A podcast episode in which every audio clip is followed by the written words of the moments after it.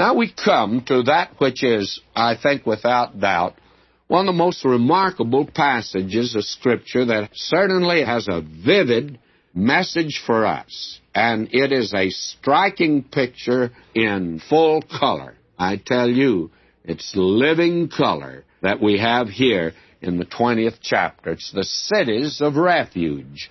Now, we've had this before us. The children of Israel had a very interesting law that God gave to them, and you will find out that many tribes and many primitive peoples have had this same thing. Evidently, this is something that was passed on to all of mankind, and here you see it in operation. Now, the first time that we meet the cities of refuge is over in the book of Exodus, the 21st chapter, verse 13. And it says, "If a man lie not in wait, but God deliver him into his hand, then I appoint thee a place whither he shall flee." Now, it has to do with this matter of murder. If a man murdered another man, or killed another man, let me say, it could be one of two things. It could be what we call today manslaughter, and it's called that in the Scripture, by the way. That means that a man kills another person accidentally. At least he didn't do it deliberately. And then there is what is known as premeditated murder. A man lies in wait. He plans and plots the death of another. That's premeditated murder. And in Israel, the man that did that was stoned to death. If we had capital punishment in today for murder, and that there'd be no ifs, ands about it, and a man was executed quickly, did you know that it would save countless lives today? We wouldn't have all these policemen shot. We wouldn't have all the storekeepers held up and shot down like they're an animal. My friend, God knows human nature, and this was the law. But if a man did this, premeditated, plotted, and planned it, and would shoot a man down, of course, in that day he didn't have a gun, but he could use any kind of an instrument and kill him immediately, then that was called premeditated. But if it was not premeditated, he did it accidentally, and it's called manslaughter. Now, the man that ran over my mother and killed her, that man, I had the privilege of going to the jail and talking to him, and they lodged a charge against him. He was drunk when he ran over. Now, I think that's murder myself, and I would call it premeditated murder. But as you know today, it's not called that. It's called manslaughter. And he was treated in court as one guilty of manslaughter. Now, in that day, a relative might say, well, he did this deliberately, and he did this purposely. Suppose when I heard that this man had run over my mother, and I'd said, I'm going to kill that man. Well, may I say to you that under the Mosaic system, there would be a city of refuge that a man could flee to, and he could flee there for protection. Now you find that this occurs again over in the 35th chapter of the book of Numbers, and there's an entire section there on the cities of refuge, in fact, the 35th chapter. But let me just read one verse there. That's verse 6. "And among the cities which ye shall give unto the Levites, there shall be 6 cities for refuge, which ye shall appoint for the manslayer," that is, one guilty of manslaughter, "that he may flee thither, and to them ye shall add 40 and 2 cities." Now, what you have given in the 21st chapter we'll come to, you'll see all the cities that were given to the tribe of Levi. But now here are the 6 cities of refuge that are given. And it was for the manslayer. And the example that's given in the Scriptures, suppose 2 men are out in the woods cutting down a tree, and the axe comes off of the handle of one of the men, and it hits the other man and kills him. And suppose the brother of the man that is slain says, I know that man had it in for my brother. and he did that purposely, and I'm going to kill him. Well, that man wouldn't have a chance unless there was a place of refuge.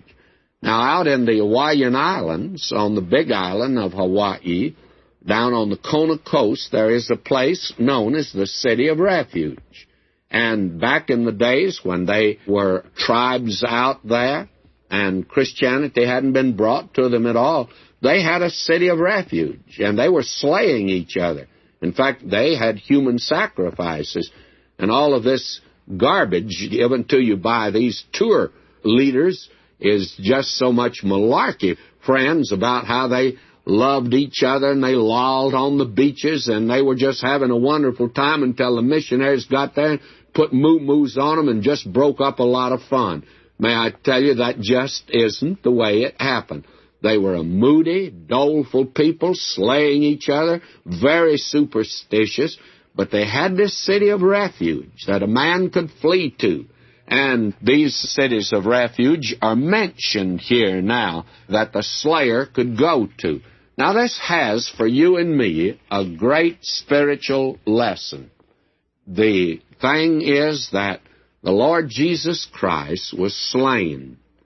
And the Scripture makes it very clear that the Lord Jesus was not only the one slain, but He is our city of refuge today.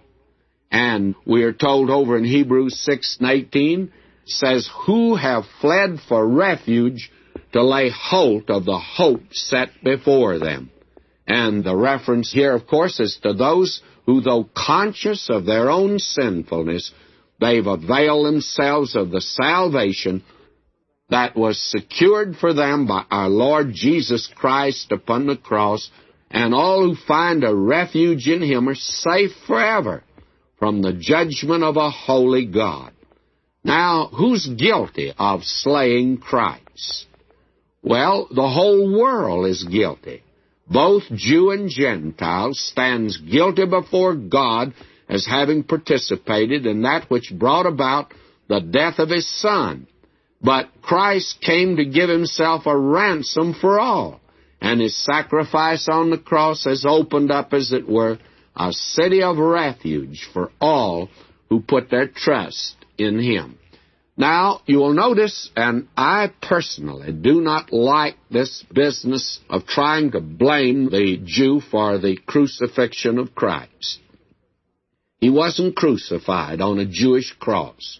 He was crucified on a Roman cross. Let's be very specific about that. But it's not going to get you anywhere to try to blame any racial group.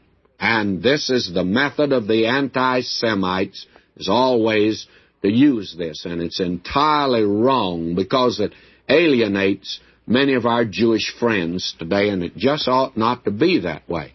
But let's understand one thing. They are not the ones specifically guilty, but they're in the same sack that you and I are. We've been all put in the same sack, and it's been shaken up.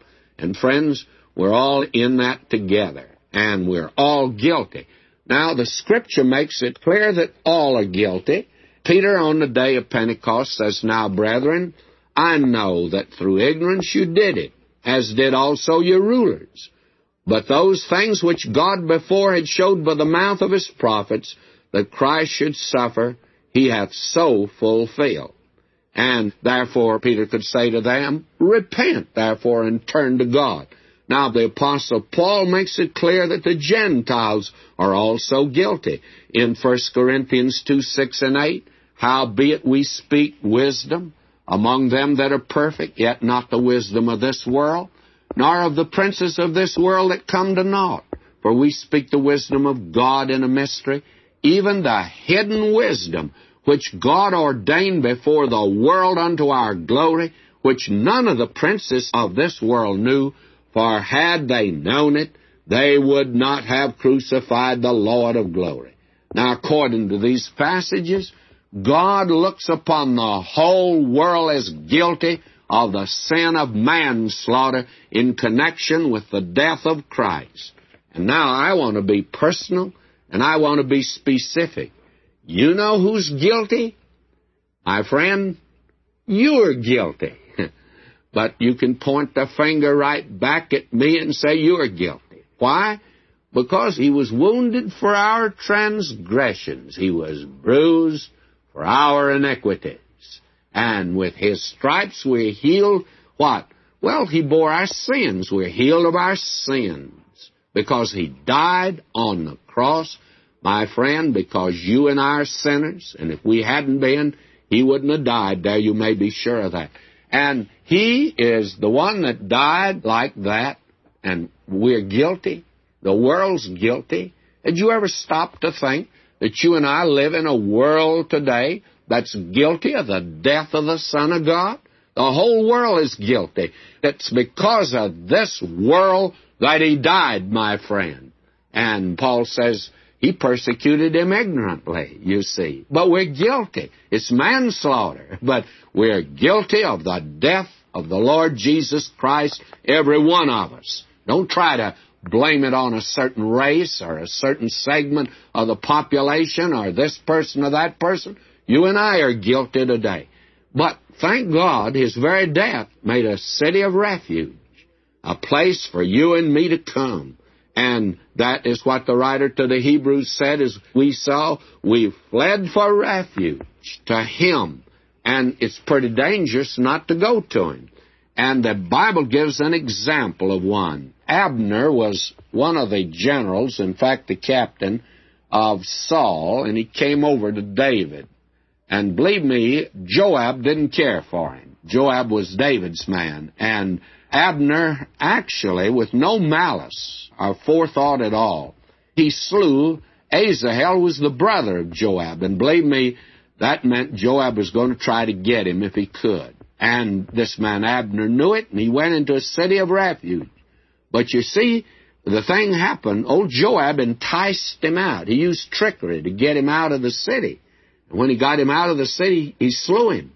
He left the place of refuge. And you know what David said about the death of Abner? He said, died Abner as a fool dieth. My friend, that's what David said. What do you suppose God says of you today when there's a city of refuge and you're guilty of manslaughter? You're a guilty sinner before Almighty God, and you don't go to the city of refuge? My friend, you're foolish, very foolish indeed. And have you fled to him for refuge? There's going through my mind a hymn that has in it, you who to Jesus for refuge have fled. Well, what about you? Are you one of the ones the song is speaking of? Have you fled to Jesus for refuge? There's protection there. And he removes the guilt. What a wonderful chapter this little chapter is here. And it's just about as boring as anything could be if you read it through, my friends. And you notice I didn't do that. But let me now read a verse or two. And the Lord also spake unto Joshua, saying, speak unto the children of Israel, appoint out for you cities of refuge, whereof I spake unto you by the hand of Moses, that the slayer that killeth any person unawares and unwittingly may flee thither, and they shall be your refuge from the avenger of blood. What a tremendous chapter this is. And that's all of it, by the way, that we're going to read.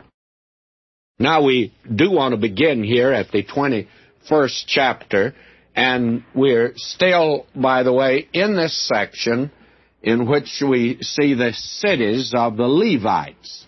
This all has to do with the land divided. And here we see the cities of the Levites. And we are told here that, as we had been told before, that God made it very clear to them that the Levites would not be given land. They would be given cities in all the tribes, and they would be there that they could minister to the people. They were the priestly tribe, and that was to scatter them out, but they were actually not to have any possession at all. Now in verse 1 and 2, let me read chapter 21. Then came near the heads of the fathers of the Levites unto Eleazar the priest, and unto Joshua the son of Nun, and unto the heads of the fathers of the tribes of the children of Israel. And they spake unto them at Shiloh in the land of Canaan, saying, The Lord commanded by the hand of Moses to give us cities to dwell in, with a suburban area thereof for our cattle. And they had a suburban problem, apparently, in that day also. Now, you have in this the cities that were given to them. And they were to be given 42 cities for the tribe. And they were scattered out all the way from Dan to Beersheba, by the way. Now, in verse 44, we've now come to the division of the land. Actually, it's been divided now. And we read in verse 44, And the Lord gave them rest round about, according to all that he sware unto their fathers. And there stood not a man of all their enemies before them. The Lord delivered all their enemies into their hand.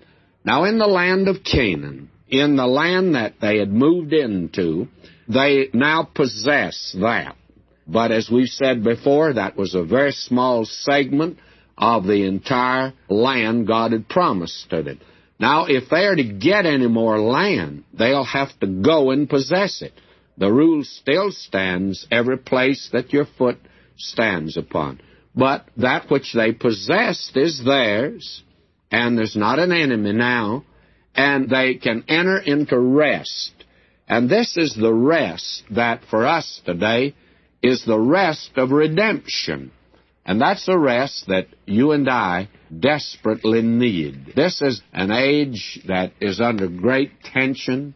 Pressures are on folk today, and if there's one thing that the average Christian needs is to enter into the rest that God has for them. With the children of Israel, because of unbelief, they could not enter in. And even Joshua could not give them the rest that they need. And we are told in Hebrews, There remaineth therefore a rest to the people of God. For he that's entered into his rest, he also hath ceased from his own works, as God did from his. And we're to labor to enter into that rest. How? By faith. That is the only way. And that was the invitation that the Lord Jesus gave when they rejected him as king and he rejected their cities. Then he gave a personal invitation that stands today. Come unto me, all ye that labor and are heavy laden, and I'll rest you.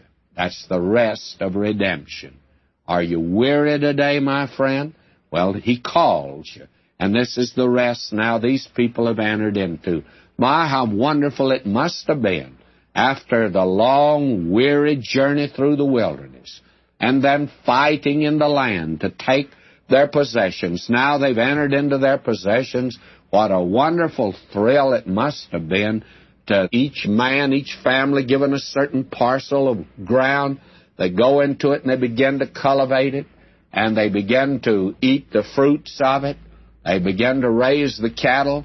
My, what a glorious, wonderful thing this was for these people. My, I can't think of anything that was as wonderful as this was for them.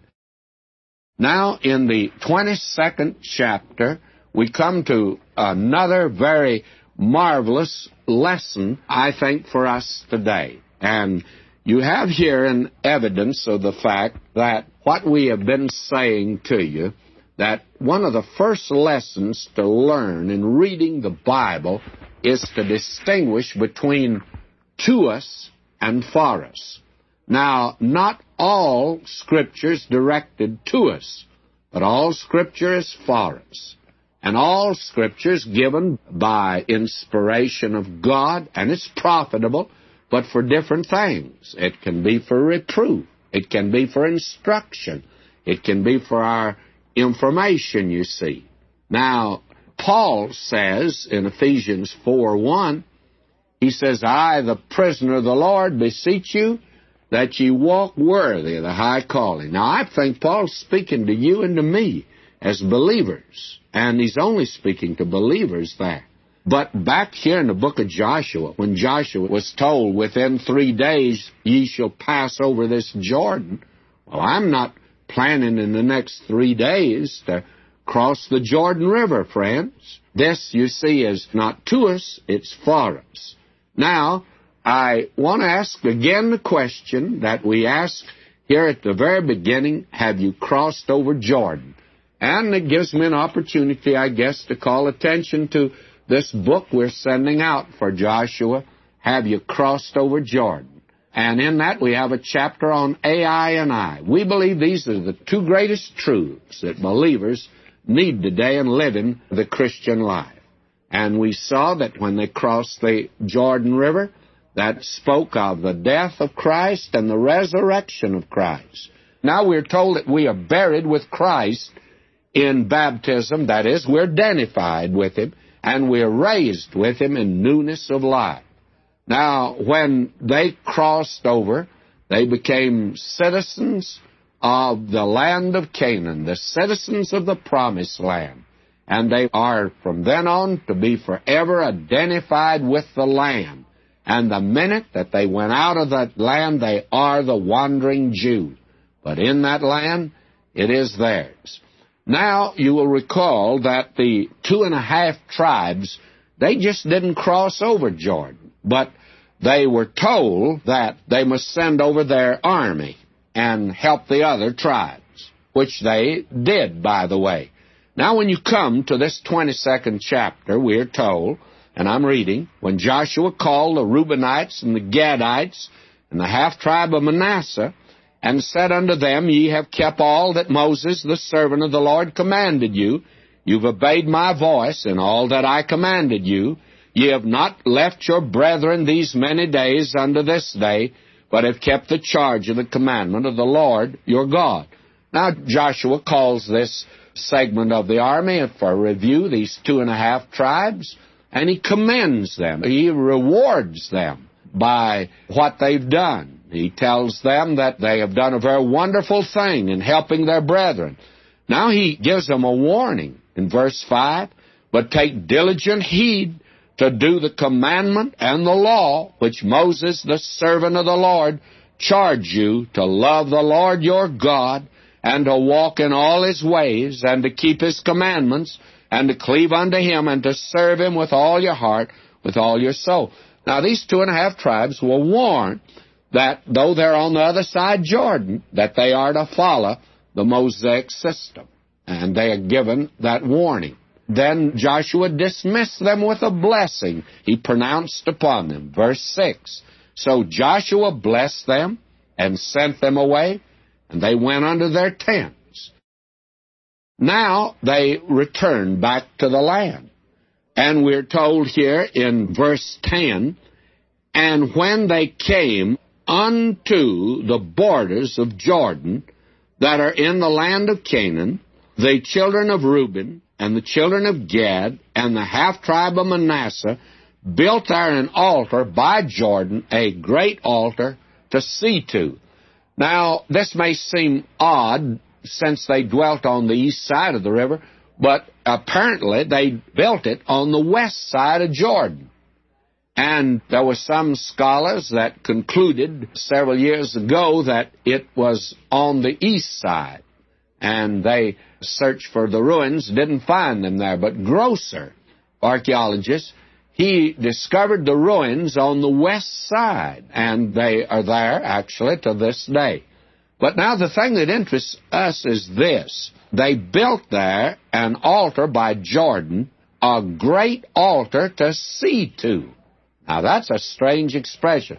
It's so strange that I had to smile that when I looked at my notes here and somewhere along the line when they were published, they took out the altar to see to. And if you have my notes and outlines, you'll notice there for chapter 22, the construction of altar to see. Well, that's not it. It's an altar to see to. And it should be read like that, and you can make that correction in your notes. Now, literally, it means an altar great to sight. That means you could see it a long ways off. It was an imposing structure that could be seen from the east side, and it was visible at a great distance. In fact, in any direction they happened to go. Now, the ruins are also that they found are in a prominent place today. And it was built there, as Bishop Horsley says, a great altar in appearance.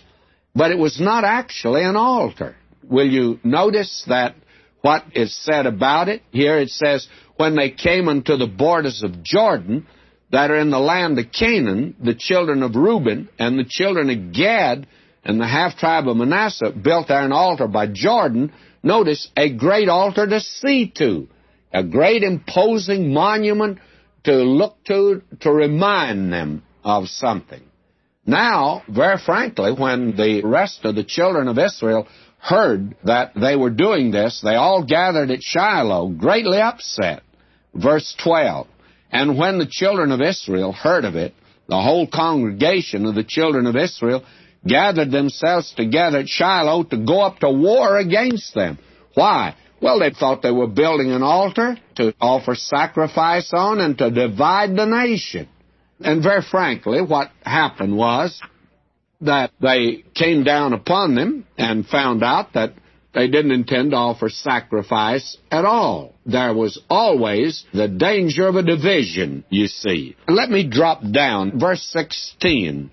Thus saith the whole congregation of the Lord, what trespass is this that ye have committed against the God of Israel, to turn away this day from following the Lord, in that ye builded you an altar that ye might rebel this day against the Lord? You see, that was the danger of division. And actually, they thought they were building an altar to Baal. Verse 17, is the iniquity of Peor too little for us, from which we are not cleansed until this day, although there was a plague in the congregation of the Lord? They remembered during the time of Balaam, when he taught Balak to cause Israel to sin. And you remember Balaam's thought to Balak was, if you can't fight them, join them. That's the same thing you have in the cliché today. If you can't fight City Hall, join it. And that's what a lot of them do today, especially the politicians. Now, what they were to do was to intermarry with Israel, which they did, and it turned many of the children of Israel worshiping Balaam, and God sent the serpents among them. They were judged. And they were afraid that was what was going to happen here.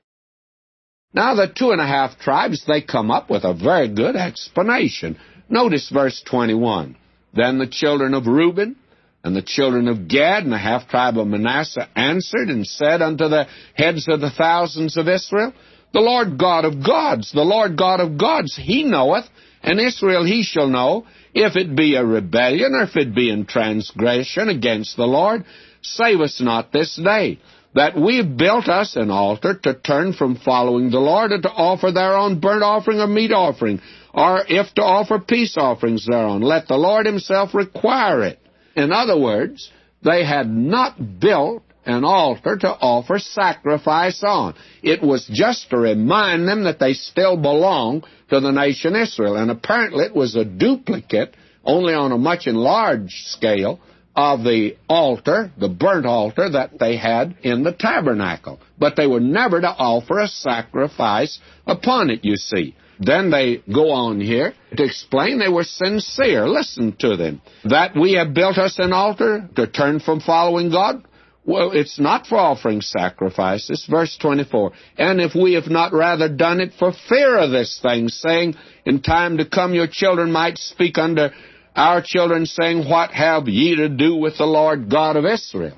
And they actually were sincere in doing this thing. Now, their explanation, and you can read it on there. I'll not read any more, but when you drop down to verse 31, you find out that the 9½ tribes accepted the explanation. And they realized they were a little hasty. Notice verse 31. And Phinehas, the son of Eleazar, the priest, said unto the children of Reuben, to the children of Gad, to the children of Manasseh, this day we perceive that the Lord is among us, because ye have not committed this trespass against the Lord. Now ye have delivered the children of Israel out of the hand of the Lord. You see, they accepted this, and they acknowledged they'd been a little hasty. You know, we fundamentalists are a little hasty. Sometimes we say things and do things we ought not to do, friends. We are sincere in it. We think we're defending the Word of God, but actually we're not. And they made a mistake in coming at war against their brethren. Now, verse 34, we read, And the children of Reuben and the children of Gad called the altar Ed. And that means a witness. That's what it was, a witness to the true altar, and it was not to have sacrifice. For it shall be a witness between us that the Lord is God. Now, that sounded very good. Now, this has caused many commentators to place their seal of approval upon it. I have no commentary which condemns that altar. A great many folk, I say a great many, I know a few, in fact, some preachers say, what commentaries do you read? Well, if you think I get my sermons from commentaries, then this, may I say, will be a little different. You won't find this in a commentary. This is an interpretation, and I'm not alone in it, that I'm going to give. Now let's look at this altar that's called Ed, a witness.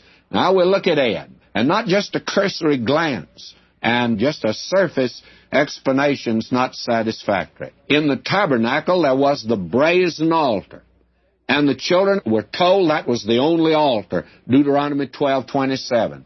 They were told to destroy all other altars, Exodus 34:13. Now, there was to be one exception. In Deuteronomy 27:4-8, they were to take 12 stones out of Jordan and put them up as a memorial.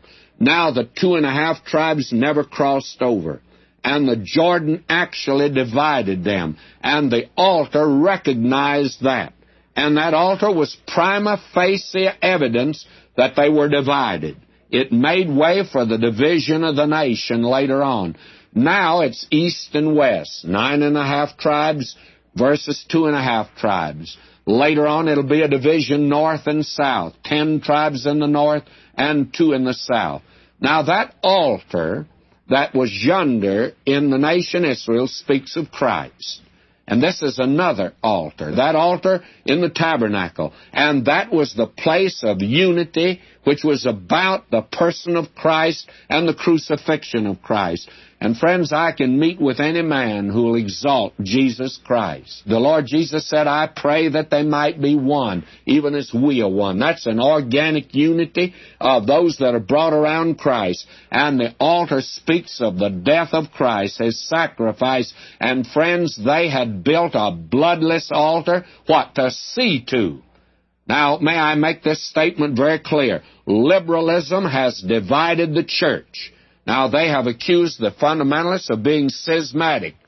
May I say to you, they have departed from the cross of Christ, the deity of Christ, and they don't like an altar with blood. And they have put up an Ed, if you please. They have put up an altar, as these did, where no sacrifice was to be offered. And they have a bloodless Christ today that they talk about.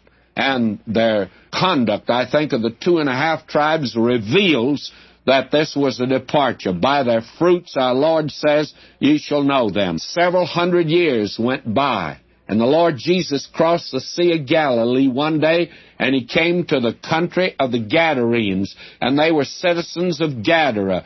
And who are they? They are the tribe of Gad. They were on the wrong side of Jordan, and there was a demon-possessed man dwelling among tombs, and they had some pigs over there.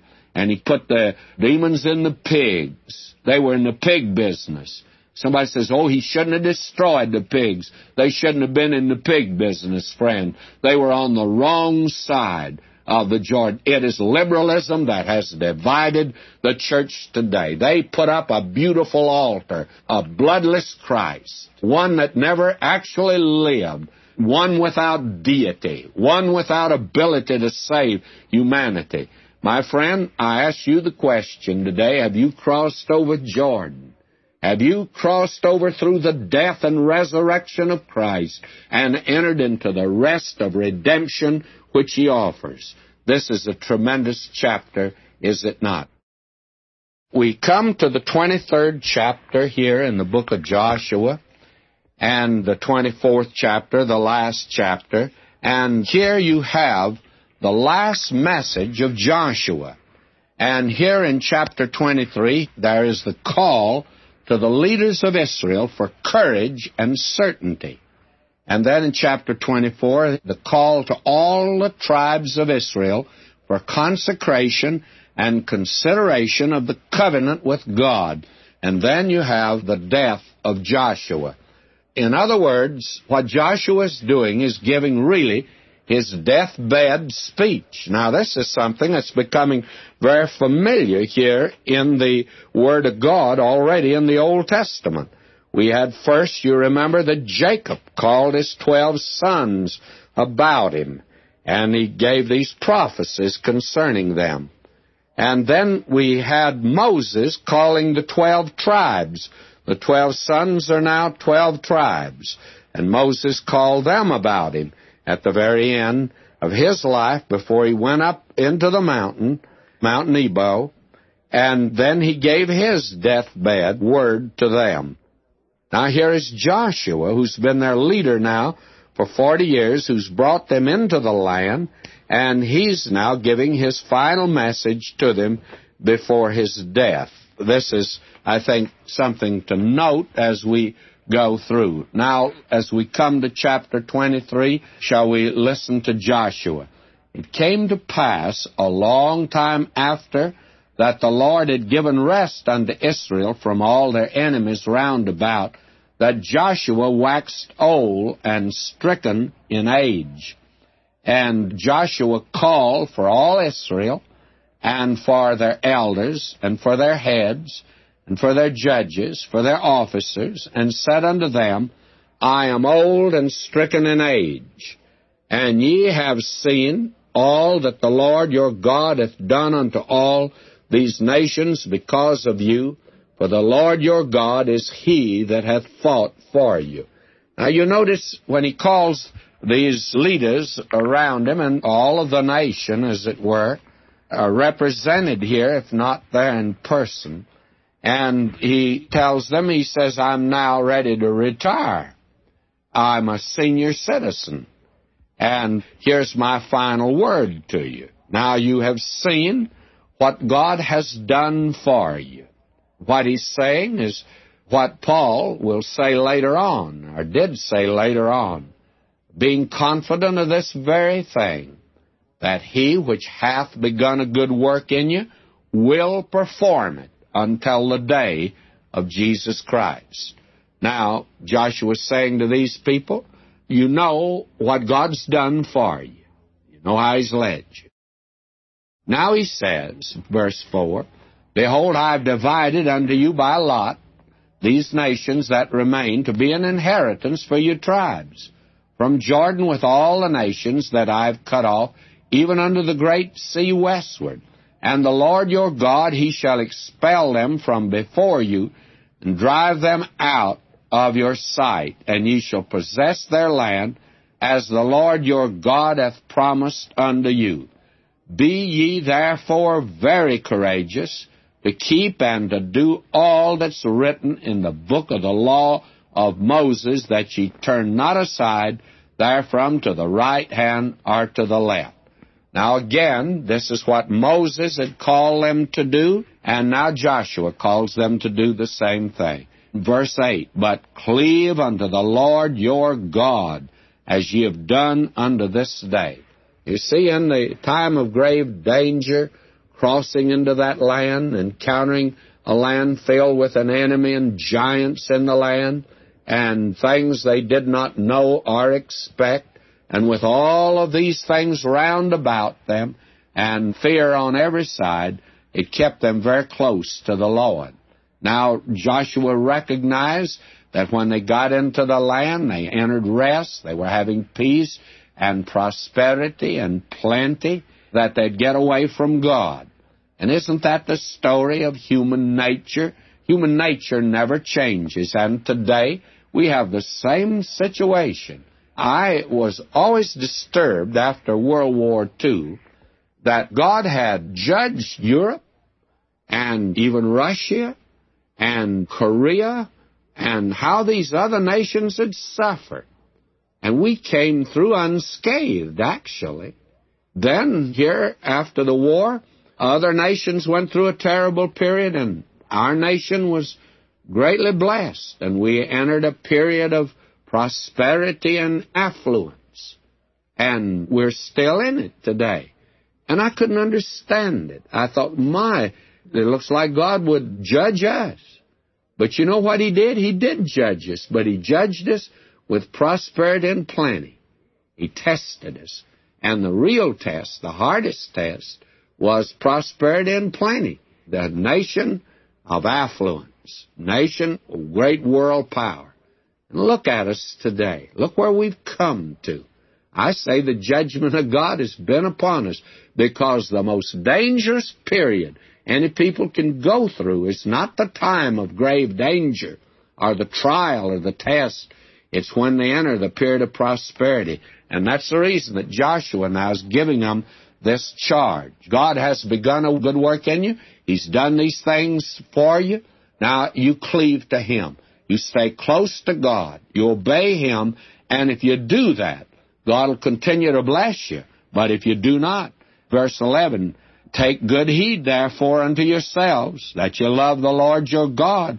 Else, if ye do in any wise go back and cleave unto the remnant of these nations, even these that remain among you, and shall make marriages with them, and go in unto them, and they to you, know for a certainty that the Lord your God will no more drive out any of these nations from before you. And judgment of God would be upon them. Now, that is the trend and theme of this man's message to his people. Now, in chapter 24, we have the call to all the tribes of Israel for actually consecration and a consideration of the covenant that God had made with them and that they had made with God. Now, notice verse 1, And Joshua gathered all the tribes of Israel to Shechem, and called for the elders of Israel, and for their heads, and for their judges, for their officers. And they presented themselves before God. And Joshua said unto all the people, Thus saith the Lord God of Israel, Your fathers dwelt on the other side of the flood in old time.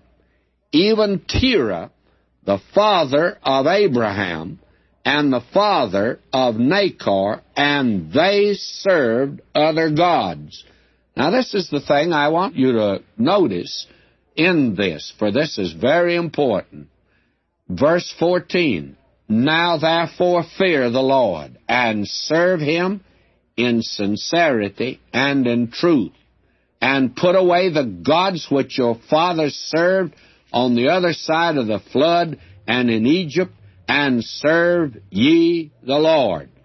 Now, this reveals something that we didn't actually know before. We may have suspected it, but we didn't know it. When God called Abraham out of Ur of the Chaldees, and that's on the other side of the Jordan River, the other side of the flood. Actually, the word Hebrew means the man from the other side.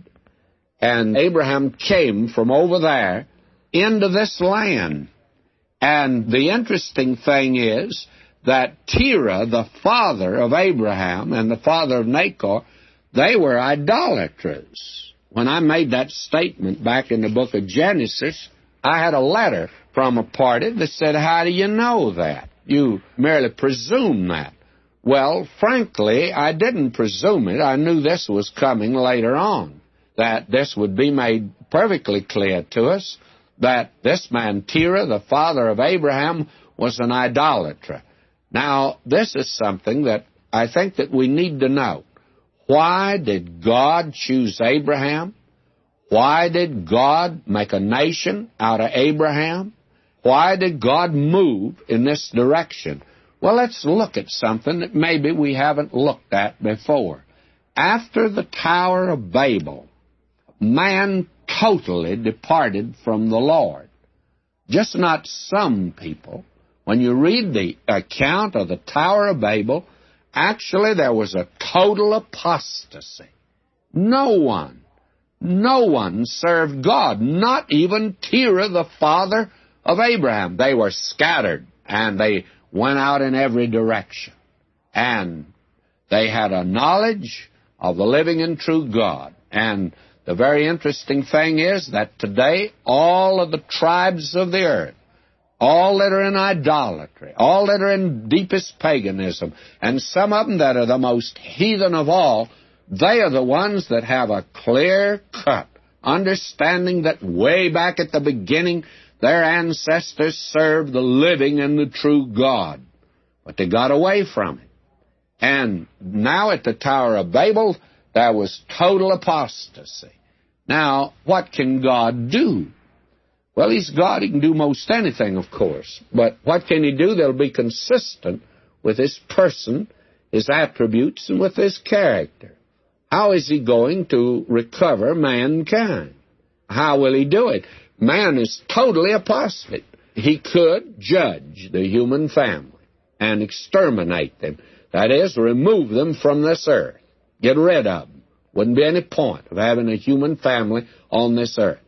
It could be just as bleak as the moon is, for that matter, friends. God could have made this earth just exactly like the moon if He'd wanted to, but He didn't. And now, if He's going to recover mankind, He's got to get into mankind some way. So what did He do? When He called Abraham, He said to Abraham, I want you to get away. Now, apparently, here is a man who had the knowledge of the living and true God and had a desire in his heart to know the living and true God. And there in Ur of the Chaldees, God said to him, Abraham, get out from your people. Now we know why, don't we? Why did He say, get away from your relatives, get away from Terah? Why? Why, Terah is an idolater, and he's worshiping heathen gods. Therefore, God says to him, get away from all of that.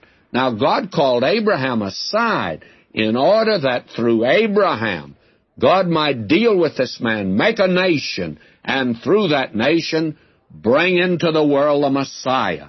Now, He didn't do it in that land. He had to make them a nation down in the brickyards of Egypt. Friends, if He's going to do anything for you and me, it's going to be in the fires.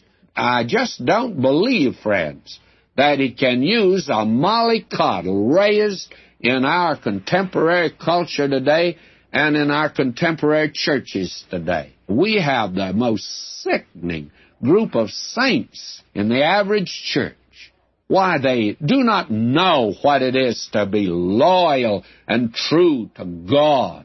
They don't know what it is to stand for Him. Why, they go off in every direction. Why, a Bible-taught church in a few months can depart from it and be putting on programs that they wouldn't have heard of years ago.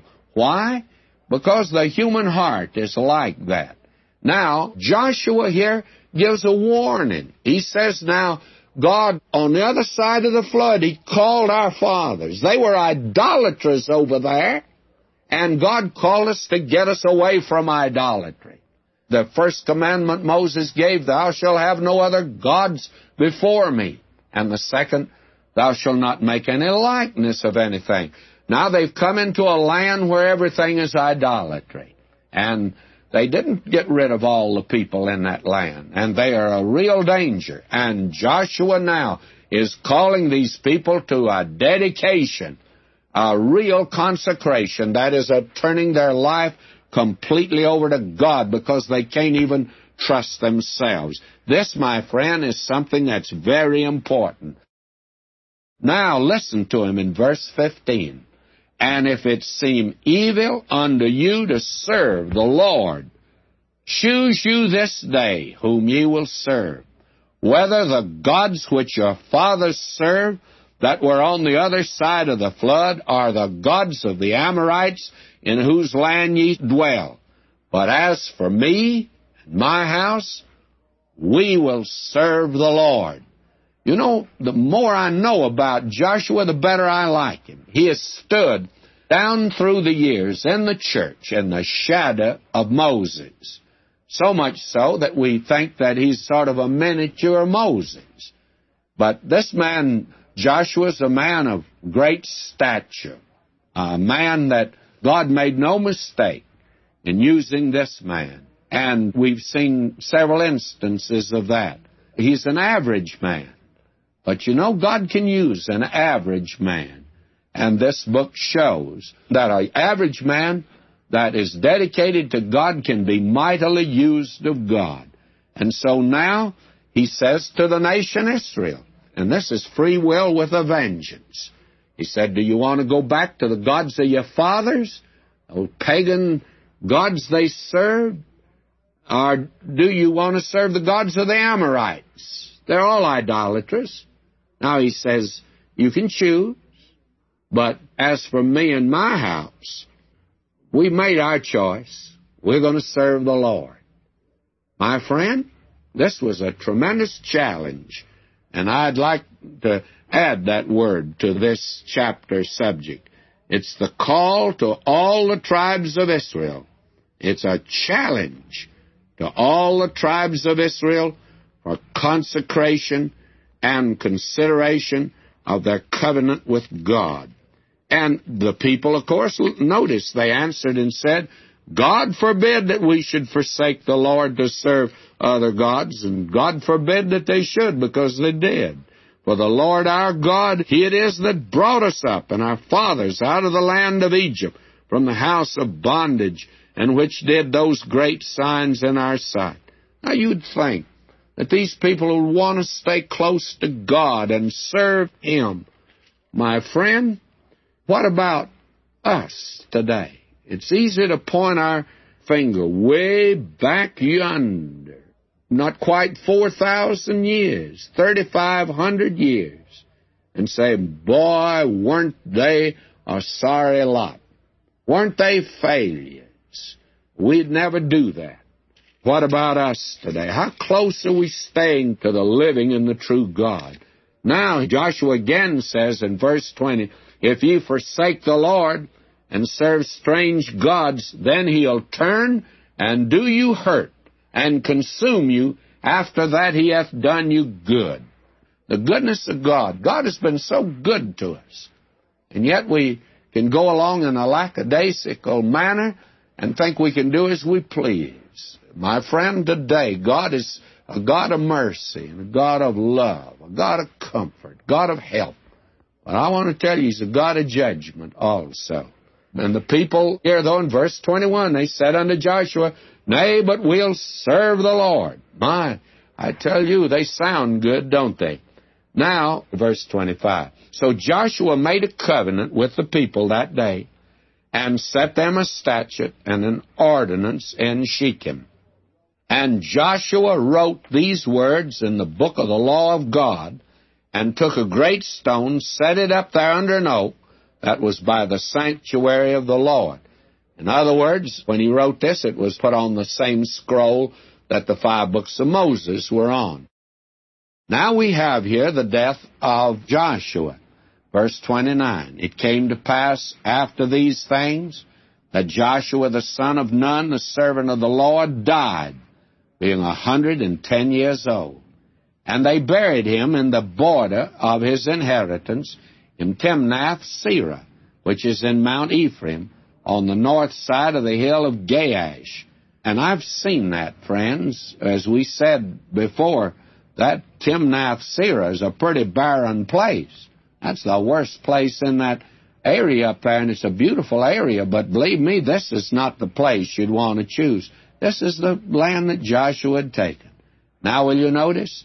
And Israel served the Lord all the days of Joshua, and all the days of the elders that outlived Joshua, and which had known all the works of the Lord that He had done for Israel.